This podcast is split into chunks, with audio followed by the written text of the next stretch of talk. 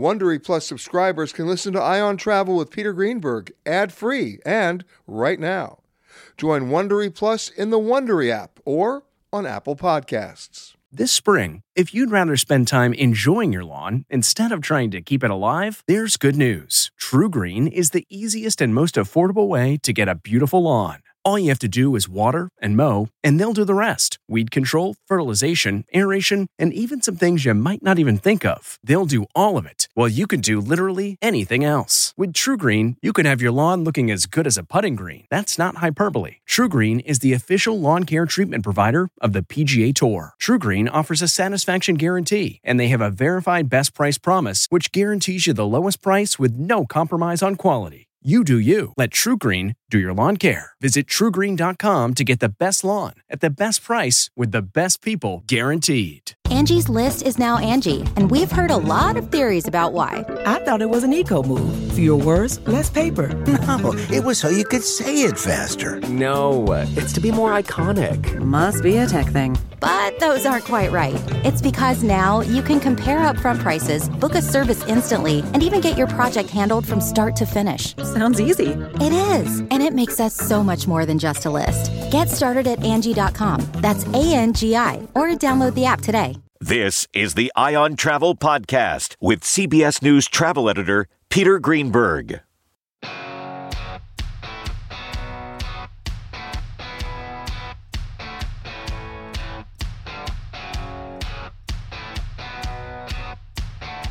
Hi, everybody. Peter Greenberg here with another edition of the Eye on Travel Podcast. This week, a look at the continuing chaos of air travel with our regular Scott Mayerowitz, followed by viewfromthewing.com founder Gary Leff, and a chat about something called speed tape on airline wings. You won't want to miss this one. And then, a subject we really haven't talked about with Henry Grabar, author of Paved Paradise How Parking Explains the World. And you might be surprised about how much parking really does explain the world. First up, Scott Mayerowitz. Getting the smile and confidence you've been dreaming about, all from the comfort of your home, isn't a total mystery with Byte clear aligners. Just don't be surprised if all your friends start asking, What's your secret? Begin by ordering your at home impression kit today for only $14.95. Byte clear aligners are doctor directed and delivered to your door. Treatment costs thousands less than braces, plus, they offer flexible financing, accept eligible insurance, and you can pay with your HSA FSA. Get 80% off your impression kit when you use code WONDERY at Byte.com. That's B-Y-T-E dot com. Start your confidence journey today with Byte. We really need new phones. T-Mobile will cover the cost of four amazing new iPhone 15s, and each line is only $25 a month. New iPhone 15s? Only at T-Mobile get four iPhone 15s on us and four lines for 25 bucks per line per month with eligible trade-in when you switch. Minimum of four lines for $25 per line per month with auto pay discount using debit or bank account. $5 more per line without auto pay, plus taxes and fees. Phone fee at 24 monthly bill credits for all well qualified customers. Contact us before canceling account to continue bill credits or credit stop and balance on required finance agreement due. $35 per line connection charge apply. Ctmobile.com. Scott Mayerowitz, how are you, sir? Great, Bear. Just actually landed and at an airport. So uh, perfect timing for a travel show. Well, the most amazing thing is, you, a you landed. B you're actually at an airport, and C you live to tell the story. You're not you're, you're exactly. Not, you're not stuck on the tarmac. You know we we've had we've had so many cases in the, just in the last couple of weeks. You know the, the old tarmac delay rule. Let's talk about that for a second, since you just brought up the fact that you landed. I landed. I, I know, but I was only twenty minutes late. oh, that's considered early these days. But but think about but think about this. So many people land and never get to the gate for hours. So many people board a plane, push back, and never leave the runway for hours. And there's the tarmac delay rule that came into effect a number of years ago, which basically said that once an airline pushes back from the gate, if they keep you out there for more than three hours without returning to the gate, they're liable to a fine of up to $27,500 per passenger. So on, Yeah. a, on a loaded 737, you're already into seven figures. So the airlines are very well aware of that now. But here's the thing where they play the game. We just had people pass out. Five people pass out on a Delta Airlines flight in Las Vegas that was stuck at the, on the ramp. And they were stuck on the ramp for, are you ready? Two hours and 45 minutes. That's when the airline decided we better go back or we'll get fined. Well, it was too late. The people had already passed out. And of course, Delta apologized and probably gave them some additional frequent flyer miles that they can't redeem. So the point is, what are we going to do with common sense? And the reason I'm asking this question, Scott, I know I'm doing all the talking here, but I'm on a rampage here. The reason why I'm, why, why I'm asking this question is the airline, there are no surprises. The airlines know when they push back from the gate, they're going to have to wait. So why push back from the gate to begin with? The airlines Oh, know. Be, the, the airlines know once they take off. When an airline pushes back from the gate, when the nose wheel moves in reverse, it triggers a signal that's sent from the airline or from the airplane to the airline's operations center that says, "Hey, we're leaving." So they then send a fax or a tele or a telex or actually an electronic message to their operations center and to all the uh, uh, the stations that are involved, including the destination station, saying, "Hey, he's leaving. This is what time he's landing." So it's not that the plane landed and they're all surprised. No, they've known about it for seven hours. So what does this tell you about airline scheduling? They know when they schedule it, they're going to be late.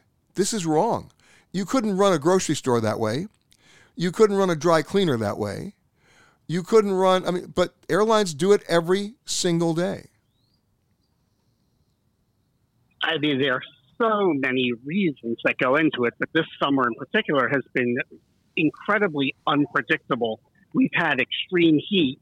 We've had these thunderstorms that have just been stronger and lingered longer. And, you know, everyone talks about winter blizzards and how bad they are for flying.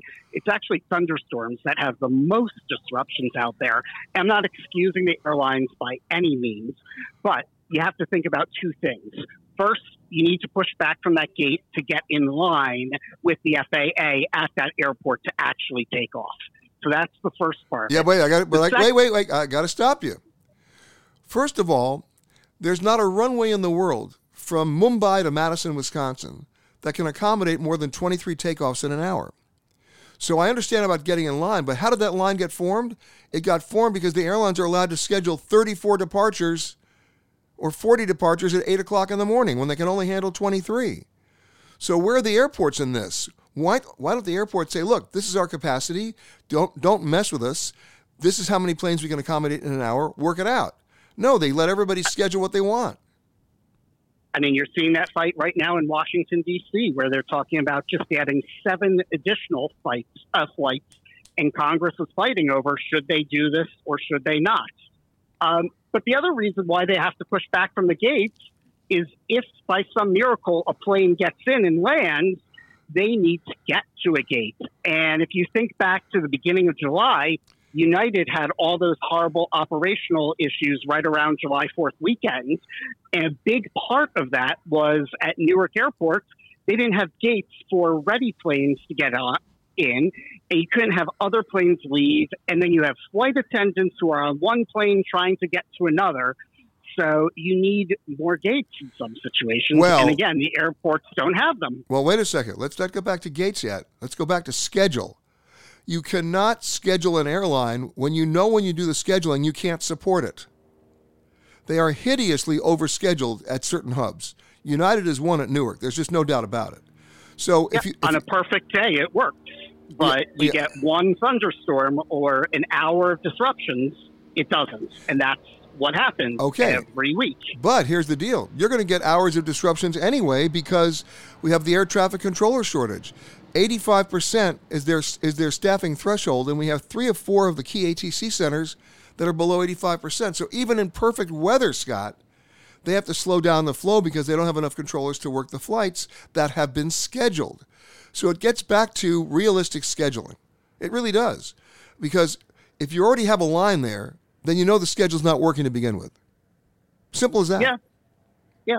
The one thing I'll say here is that the airlines are making some progress by what they call upgauging. So if you look at 2019 versus today, more flyers ha- are flying today than pre pandemic, but the actual number of flights is still down. And a big part of that is that airlines are using larger and larger planes.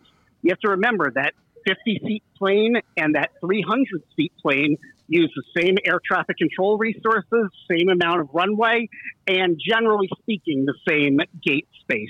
Uh, that wide body is going to need a little bit more, but still, that is one of the things that the airline industry is doing. but they were all very aggressive last Christmas.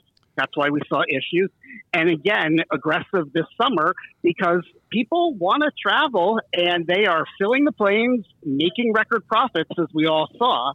So there needs to be either larger planes and fewer frequencies or some sort of regulatory change here. How about both? How about the airports say, this is how many flights we can accommodate in any given hour. You guys work it out. You can do we, we can handle 23 takeoffs on any runway. Period. Next item. Then you have to reauthorize the FAA to hire more air traffic controllers. That's not going to be an easy fix or a fast fix. I know it's part of the FAA reauthorization bill, and you're not going to talk about that in just a minute. But the point is, it still takes three years to train one of these guys or one of these women, and that's not going to happen overnight. It needed to happen 10 years ago, and the FAA, I think, is taking Quaaludes to have breakfast in the morning. I mean, it's, it's a little crazy there. And then you have to come up with realistic internal scheduling. You know, you talked about flight attendants who couldn't make their connecting flights. Nobody can make a connecting flight if it's a 33 minute connect time, even in the best of times. I mean, it's, it's crazy. So you have solutions here that have nothing to do with the pandemic. You have solutions here that have nothing to do with weather. It has to do with something that the airlines, two words that the airlines have still not been able to embrace common sense. You can't be competitive and still have common sense and and and then schedule these flights the way you're scheduling them. It's a it's a complete negative. I hope you agree. I mean, I would love more common sense, but I understand all the politics out there. You know, take Newark Airport in New Jersey. That airport's not going to reduce its flying because the local politicians want it for the economy and want it to say that businesses can get nonstop to 500 destinations. And United, you know, isn't going to reduce flights there because it needs to compete with Delta, American, JetBlue, and other airlines in the New York metropolitan area. Um, you seeing it with Washington? You know, American has really turned that into a connecting hub, but they dominate that airport and can do so and they're fighting hard to keep competitors out of that airport. Scott, I'd also make the suggestion that it's not seasonal anymore. It's not just a long, hot summer. It's travel demand is back in such a big way that it doesn't show any signs of subsiding in any reasonable way. I think the fall is going to be a big test. This is traditionally, you know, third quarter is the slowest, one of the slowest travel seasons, and corporate travel has not fully rebounded, but those small business travelers are out there like never before, and leisure travel has been so resilient. So you don't have the thunderstorms to deal with, but you do have capacity issues and high winds. And we're going to see. I'm a little bit more optimistic for September and October, but I'm trying to look at the glass half full today. You know what? I'm just trying to find the glass. How about that? uh, I, I wish those poor passengers stuck on the plane for two hours and 45 minutes got some more water because I've been there and it is hot and painful. Well, as somebody once said to me, it might have even been you um, you know, the airlines are now defining us as self-loading human cargo. So. Uh, I, I, did tell you that, but I will say I cannot take credit for it. Someone in the industry a long time ago gave me that phrase, but right, I think then, about it every day. Then we've been stealing it since then, and, and, and appropriately so, I might add. Let's talk about the uh, the FAA reauthorization bill because some of the stuff that's in that bill is has needed to be done for quite some time in terms of authorizing enough budget to hire and train new air traffic controllers. But there's other stuff in that bill as well, isn't there? Yeah, you know, I feel like I've been covering this industry for two plus decades now, and I constantly hear about the FAA reauthorization and the need to give long term funding to the government. This would do that. Um, it, well, long term, not in airline years, but in government years. It's about five year reauthorization. And what you're going to get out of that is more air traffic controllers, the ability to invest in technology, and the ability of the government to basically say, this is what we need to do, and we have the funding to do it. But there are a bunch of other things that are being debated in it, including the constant question of do we need a passenger bill of rights here in the United States? Well, let's talk about that because under deregulation, I, I, can think of maybe four or five state legislatures that actually have passed legislation about passenger bills of rights. They were immediately taken to court, to federal court, by the airlines, claiming that the states had no jurisdiction because of deregulation. And the airlines actually were legally correct. And those, those laws never got enacted because the, the states did lack jurisdiction. Uh, so if we talk about a passenger yep. bill of rights, Congress has never been able to get any one of these bills out of committee um, for all sorts of reasons, some of them obvious, some of them not. But the real salvation really lies in the hands of the U.S. Department of Transportation in the in the area of rulemaking. Now we all know that Secretary of, of Transportation Pete Buttigieg has already announced a proposed set of new rules and regulations concerning passenger bills of rights and what you're entitled to when the airlines have a meltdown, which they continue to do.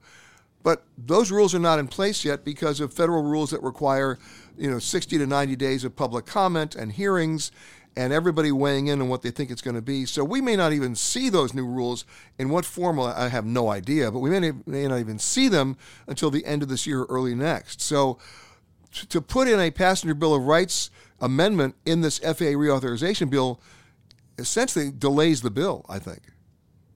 And that's what some of the argument has been. And you saw the House pass legislation on this that did not include a passenger bill of rights. The Senate has been a little bit more aggressive in trying to get that in, but the talk in Washington has been all right, we all can agree to fund the FAA.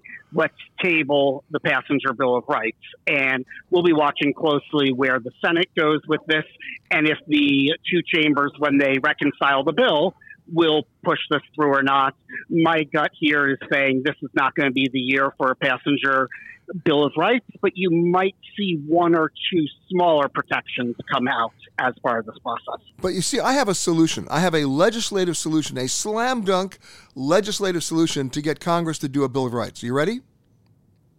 I'm ready. Okay, invite all 435 members to go to either Dulles or Reagan tell them they're going to get on a flight to the destination of their choice, and then leave them out on the runway for six hours.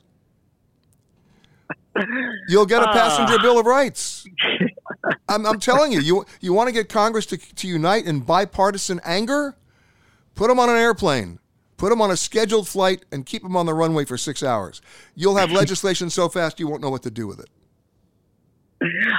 I'll chip in two hundred dollars for one of those tickets. I'll, I'll, I'll, buy everybody a ticket. A, we'll make it one way because we all know they're not going to get there. We all know they're not going to get there. That's that's the way to do it, right? I mean, look, we saw it happen in, in the summer of 2022 when Pete Buttigieg's flight got canceled. You would think that would be the wake up call, but you need all 435 people to be sitting there, right, to realize they're not going anywhere, and have the pilot come on and go, "Oh well." Every time you hear a pilot go, well, you know you're not going anywhere. Yeah, very true. Well, you know, the airline industry is going to argue that, sure, you can do this, but it's going to add $100, $150 to a flight, and it's going to hurt the economy, and you're going to have less people traveling. My thanks to Scott. I was flying recently and had a window seat, and just happened to look out the window at the wing and what I saw shocked me. Our pal Gary Leff, founder of ViewFromTheWing.com, helps to explain that mystery. Delve into the shadows of the mind with Sleeping Dogs, a gripping murder mystery starring Academy Award winner Russell Crowe. Now available on digital. Crowe portrays an ex homicide detective unraveling a brutal murder he can't recall. Uncovering secrets from his past, he learns a chilling truth. It's best to let sleeping dogs lie. Visit sleepingdogsmovie.com slash Wondery to watch Sleeping Dogs, now on digital. That's sleepingdogsmovie.com slash Wondery. CarMax is putting peace of mind back in car shopping by putting you in the driver's seat to find a ride that's right for you. Because at CarMax, we believe you shouldn't just settle for a car. You should love your car. That's why every car we sell is CarMax certified quality so you can be sure with upfront pricing that's the same for every customer. So don't settle. Find love at first drive and start shopping now at CarMax.com. CarMax, the way car buying should be. Gary, welcome back. Well, thank you very much for having me. You know, you did a piece recently which really literally caught my eye because I was on a plane recently and was looking out the window, and my seat happened to be in, in, in the middle part of the plane over the wing. And what I saw when I looked out the window, and we were at about 35,000 feet, I was in, I started inhaling. I was in such shock. Uh, how's that for a lead, right? But I was in such shock, I took out my cell phone, turned on the camera, and just started firing away photographs. I was on board a 787. Now, let me tell you what I saw, and then let me tell you what the airline later explained to me and what the FAA later explained to me. Uh, it was a 787, and for those people who know, that's a plane that's built mostly of composite materials. And you should also know that when airplanes were first built, I mean, from the very first days, how were they certified? Well, the manufacturer put a prototype on a, on a test bed, and they were all metal, right? And then took every single component part to failure. That's how they're able to write the, the manuals. That's how they knew what the, what the plane could and couldn't do, what its aerodynamic limits were, were.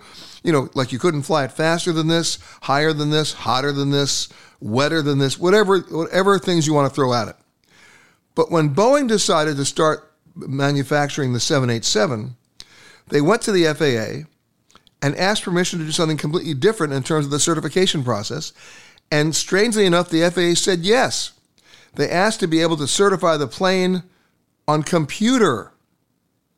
They weren't doing that, you know, destructive testing. And the FAA said yes.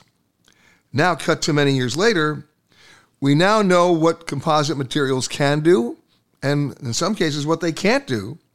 And in some cases, what we're seeing, not just on the 787, but on the Airbus A350, another modern jet built out of mostly composite materials, we're seeing a lot of delamination on the surface of the wings and on other parts of the fuselage. So when I looked out the window, and you saw it too because you published a similar photo, Gary, what did I see on the wings? Duct tape. Now, it's a little scary at 35,000 feet to think that your plane is in the air with delamination on the wings fixed by duct tape. Now, for those people who think I'm crazy and making this up, you ran a similar photo, right? Right, and and as we know, it's not. It looks like duct tape. It's not actually duct tape. Right, it's not. But yes, I ran. I, I, I ran this photo. It was being sent around in social media uh, with you know millions of views, and this caption says, "This is my last time flying Spirit Airlines." So wait a minute. Wait a minute. That's oh. actually the wing of, of a Boeing 787, and Spirit Airlines doesn't operate any Boeing 787s. They have all Airbus narrow bodies. It wasn't Spirit, um, but it was the wing of the 787, and it had all this tape over it. And by the way, that particular tape, and you're right, it's not duct tape, it's a little stronger than that. But as a visual image, it's powerful and scary. And it's considered an approved fix by the FAA. Um, you know, for, for, certain things, right? It's, yeah. So it's called speed tape, and it's aluminum pressure sensitive tape that'll stick to the aircraft's fuselage at uh, you know and, and the wing uh, at high speeds, right? And it's used for minor uh, temporary repairs. However, when you're sitting on a plane at 35,000 feet and looking out the window, it doesn't give you a very comforting feeling seeing stuff taped together. Um, and I hope the airlines realize this is not really good for for passenger confidence. Um, at the same no, time, in fact, it's, it's oh, sorry, ahead, Gary.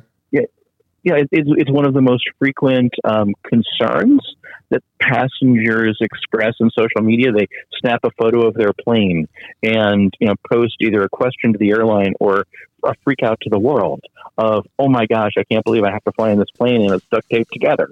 And you know, then there's this whole have to be this whole explanation of like, no, it's not duct tape. It's FAA approved. Here's what it's for. It looks like a simple at home repair that you might uh, not trust if you saw it on a car on the road. Gary, we all saw the story about the Delta Airlines plane departing Las Vegas, where it was 100 degree plus weather. They pushed back from the gate, fully loaded plane, and they sat out in the tarmac with no air conditioning on the plane on the ground for over three hours. Not surprisingly, before the plane ever got back to the gate, passengers were complaining of, of dizziness. Some passed out, some required medical attention. Uh, it's getting crazy out there. And it was even worse. I mean, so we were talking about onboard temperatures of 114 degrees. We're talking about the passengers saying that the airline failed to provide water and that the lavatories were closed on board for almost three hours that they're trapped. And, you know, Las Vegas, like uh, much of the Southwest, has faced extreme temperatures. You know, Phoenix had 25 days over 110. In Las Vegas, we've seen a lot of 118. Then, when you add mistakes in operations and overloaded airports, where you know overscheduled airports where there's long waits to depart, or a mechanical issue, and um, we've had some pretty ugly things. You had you had passengers removed from the aircraft by paramedics. Uh, on that uh, Delta flight, and it hasn't only been uh, Delta that had issues in uh, the Las Vegas heat either. You know, you've got some other compounding issues here because heat affects lift. You have full planes; they have to have their fuel in the planes, um, and next thing you know, the plane may be too heavy to take off simply because of the outside temperature. Number one, or the altitude of the airport. Then number two, they don't turn on their auxiliary power unit to power the air conditioning because that burns fuel which may be needed to be able to get to their alternate airport if they can't make their primary airport. They have to push back from the gate. Why? Because they're going to be first to take off? No, because somebody else needs the gate, but they have no assurance they're going to be taking off anytime soon. It's a perfect storm. It is. And, you know, issues can happen in extreme cold as well. I mean, that was the beginning of the Southwest Airlines meltdown in December when it's simply impossible to have uh, ground workers out on the ramp for very long in extreme cold or heat, and you don't have enough staff, and that can create uh, longer waits for you know, aircraft pushback for loading baggage and unloading baggage. You know, more congestion at the gate, longer waits for you know fixing uh, air, fixing problems as well. Um, but you know, you need to get passengers off a plane uh, in those kinds of conditions and you know not leave them on because it's a you know it, it, it's a health risk. You know, I'll, I'll, I'll, give you, with, yeah, I'll, I'll give you some comparison figures. About 20 years ago, many airlines were guilty of literally killing animals that were in cargo holds connecting flights on either extremely hot days or extremely cold days. And these poor dogs and cats were dying of basically heat frustration or worse. And uh, so they passed rules that put in what they call temperature moratorium, that no airplane, no airline could could, uh, and these were done internally by individual airlines, by the way, that that airlines would not accept your dog or cat for transport on days where the thermometer was above a certain figure or below a certain figure. All right, I get it. Had to be done. What about the temperature moratorium for me and you? I mean, sustained temperatures inside a cabin of 114 degrees for over 20 minutes is bad enough. Three hours? Now we're talking serious medical problems. That's right. If ground air isn't available for whatever reason, and you mentioned several of them, uh, then you simply can't have passengers in the aircraft for a sustained period of time. Uh, it only does so much to you know, close the aircraft windows, and it is good to keep them closed uh, you know, on on the ground so that the aircraft doesn't heat up. And they ask you to close the windows before you get off, and not to open them until you're up in the air. When you're up in the air, they're going to do a much better job of cooling the aircraft. And but if the plane is, starts off hot, uh, that ground air isn't going to cool it down. Uh, and so managing uh, summer heat is a is a challenge, especially during you know uniquely high heat periods in hot places. Uh, but this is something that the airlines you know, know or should know and need cont- better contingency plans for.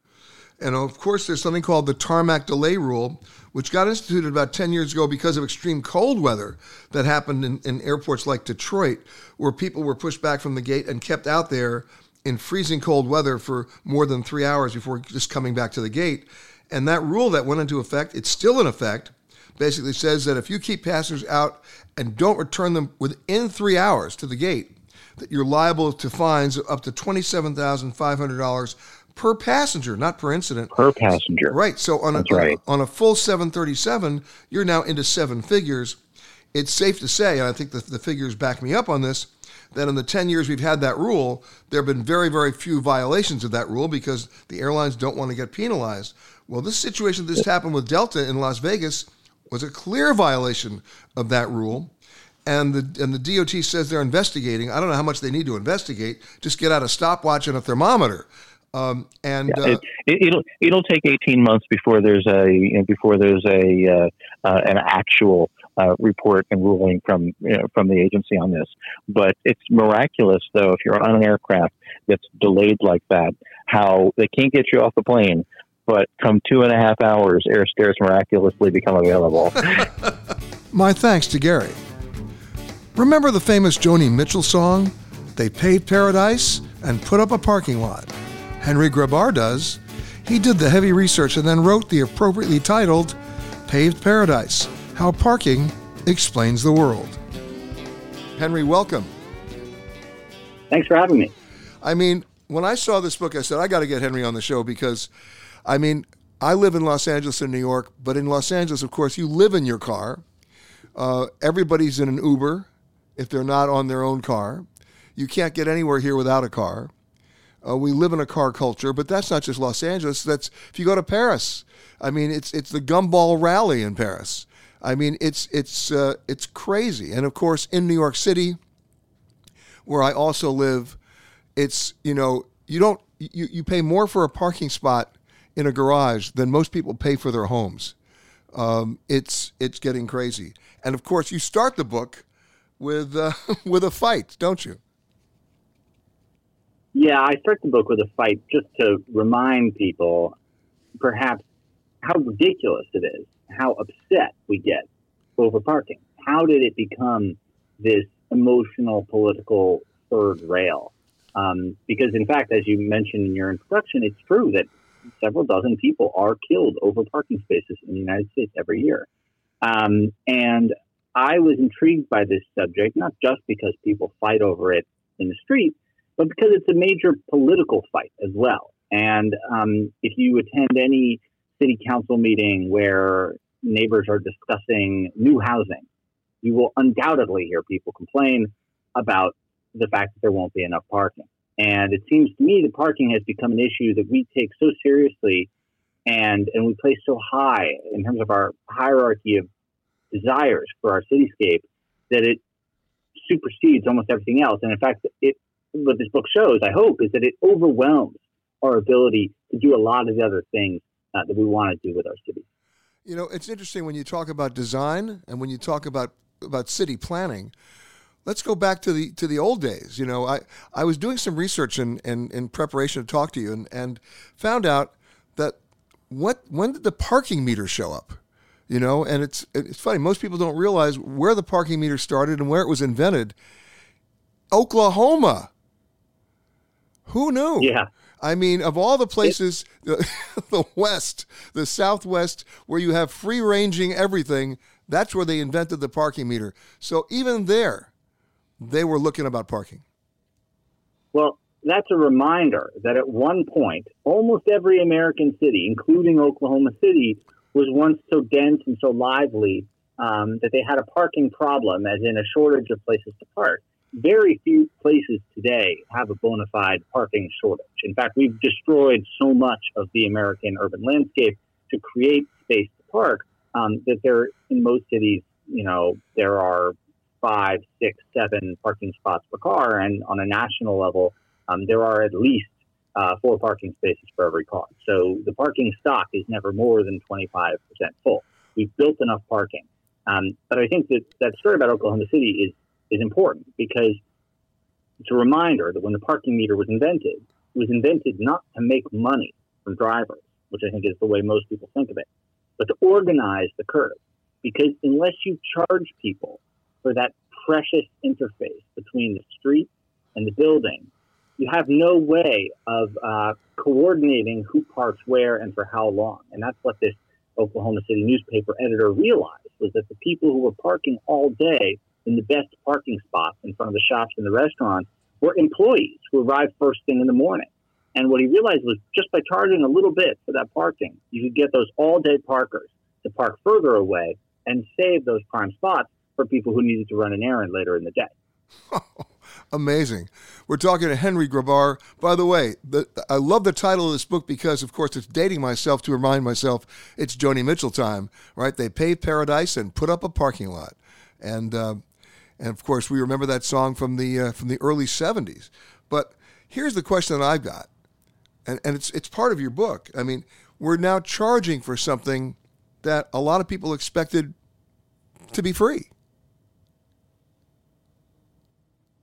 That's right. I, I, you know, I don't know when people really decided that it ought to be free to park their car wherever they went, and not only that it ought to be free, but there ought to be parking right in front of the place they were going, and that parking ought to be available the minute they arrive, because those are standards to which we hold almost no other good or service in our society, and they're really hard to meet. And so, in order to meet that expectation, that very high expectation that we have for parking in America, we have again um, demolished a lot of our older built neighborhoods, including housing, shops, etc., just to create room for parking. And I think that's that's tragic in a way. And I think one one of the ironies of parking is that uh, people are virtually unwilling to pay for it, uh, but it actually costs a lot of money to build. And so, by requiring um, places to build parking, which is what most jurisdictions in the United States do,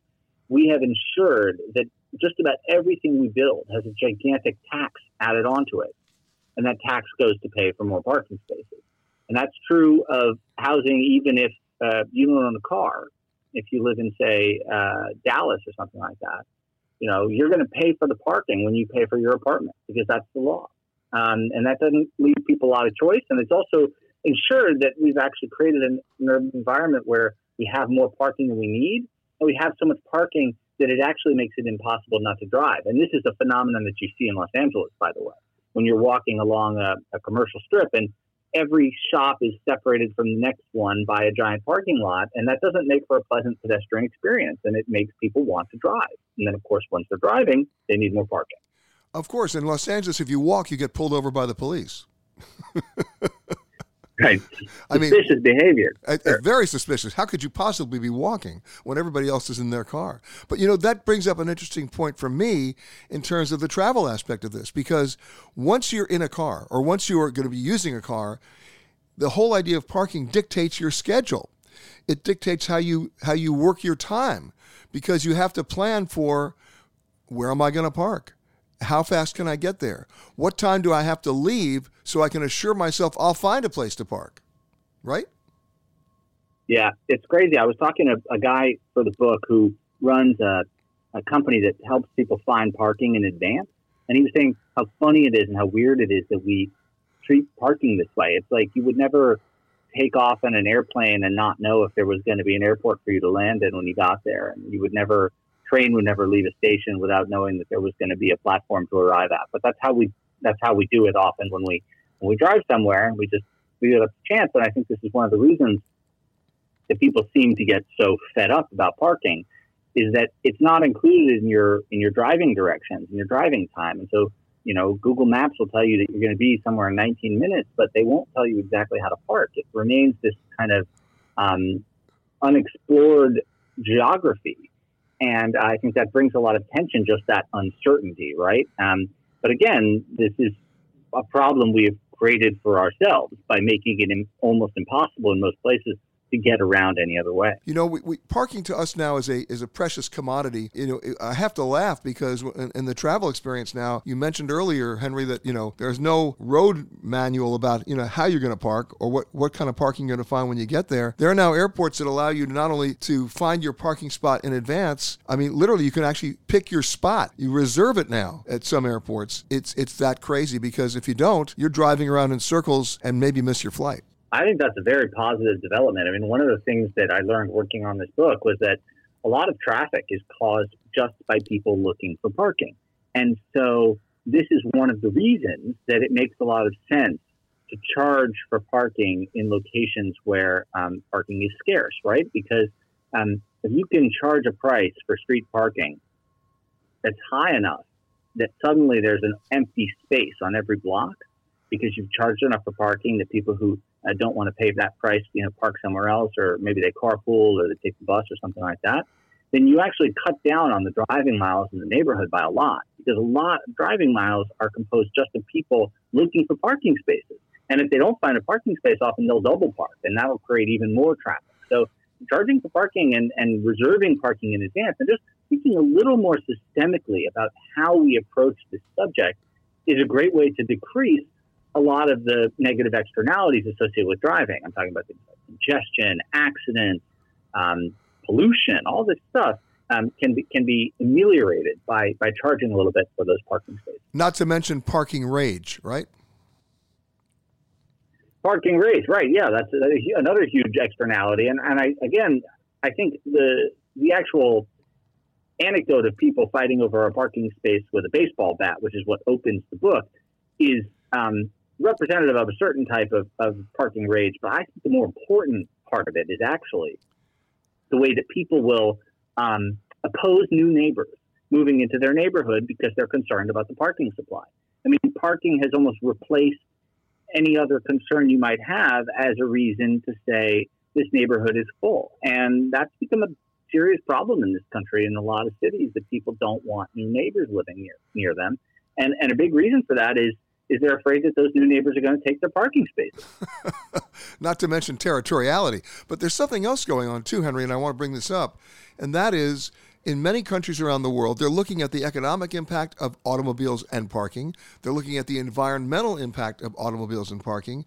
And they're transforming the way they approach public transit and they're making their public transit systems free. They're doing that to basically get people out of their cars and uh, and and basically not congesting those cities. We're seeing it all over Europe now. Uh, we're now starting to see it in the United States. Kansas City uh, went to all free public transit back in 2019. We're seeing it in other cities in Virginia now. Boston and New York are now looking at bus routes that they're going to try to make for free just to get people out of their cars and stop the parking mess. Yeah, I think that's an interesting strategy. It, I'm I'm skeptical that it's going to work, Peter, and I'll tell you why. I think the reason people use transit um, is is sometimes because they do not have any other way of getting around. That's a certain type of person who uses transit. Uh, but the person we want to try and convince to get out of their car and get on transit, that person is not somebody who's going to use transit because it's free. That person is going to use transit because it's convenient and it's frequent and it takes them where they need to go when they need to go there. And so those are the improvements that I think we need to make to our transit systems to get people to decide to make trips other than by car. The other component of it is, of course, that parking is enormously subsidized. I mean, when you drive, you are n- almost never paying for parking, but somebody pays for that parking. Somebody pays to build it, right, and maintain it, and uh, and, and all that all that money that goes into that parking um, that functions as a tremendous subsidy for car ownership that we, we rarely even think about. But it turns out that if you charge even a little bit for parking at, for example, an office, you have a massive effect on the commuting decisions people make. Not only are they going to come to work in a carpool or a bus, etc., but even goes so far as to influence the way people think about car ownership, uh, which is to say, just by ensuring that we have all this free parking that's required by law, we've massively distorted the market uh, for transportation choices and introduced an enormous subsidy in the hundreds of billions of dollars for driving. Wow. By the way, there's one more thing I want to talk about, and that is city planning in, in, in, its, in essence, because when you were doing some research into Hurricane Harvey back in 2017, what did you discover about flooding patterns? Well, this is maybe the, the, the aspect of parking that I think is intuitive to most people, but, but still gets overlooked, which is that it takes up an absolutely massive amount of land. I mean, when we think about car culture, the parking space is spatially the greatest impact of the automobile on the American landscape. And in cities that have a ton of parking that have grown really quickly, like Houston, these parking spaces have started to actually influence the hydrology of the landscape because so much of the land has been paved over. So when you get a really torrential rainstorm, like happened in Houston uh, for three years straight, culminating in Hurricane Harvey, um, these parking lots actually take on a role in shaping where that stormwater goes and contribute to worsening flooding in neighborhoods that have seen a lot of pavement Amazing. put down. So, Amazing. Um, yeah, Henry, and you see this in a lot of cities as well. My thanks to Henry, to Scott Mayerowitz, and to Gary Leff. And my thanks to you for listening to this Eye on Travel podcast. For more conversations with the world's leaders in travel, as well as answers to your travel questions, be sure to rate and review this podcast wherever you happen to listen to podcasts. And for all the breaking travel news, you know what to do. Just log on to petergreenberg.com. The Eye on Travel Podcast is produced by Amanda Morris and Anthony Protis Chung. For more content from Peter Greenberg and the Eye on Travel team, visit petergreenberg.com. Eye on Travel is a production of CBS News Radio. If you like Eye on Travel with Peter Greenberg, you can listen early and ad-free right now by joining Wondery Plus in the Wondery app or on Apple Podcasts. Prime members can listen ad-free on Amazon Music. Before you go, tell us about yourself by filling out a short survey at wondery.com/survey. Catch every episode of 60 Minutes, America's most watched news magazine show, as a podcast. Hear in depth investigations across politics, news, and entertainment on your schedule. Listen to 60 Minutes ad free on Wondery Plus. Survivor's back, and so is On Fire, the only official Survivor podcast. And we have a twist a new co host, the winner of Survivor 45, Dee Valladares. Hi! Listen to On Fire, the official Survivor podcast, wherever you get your podcast.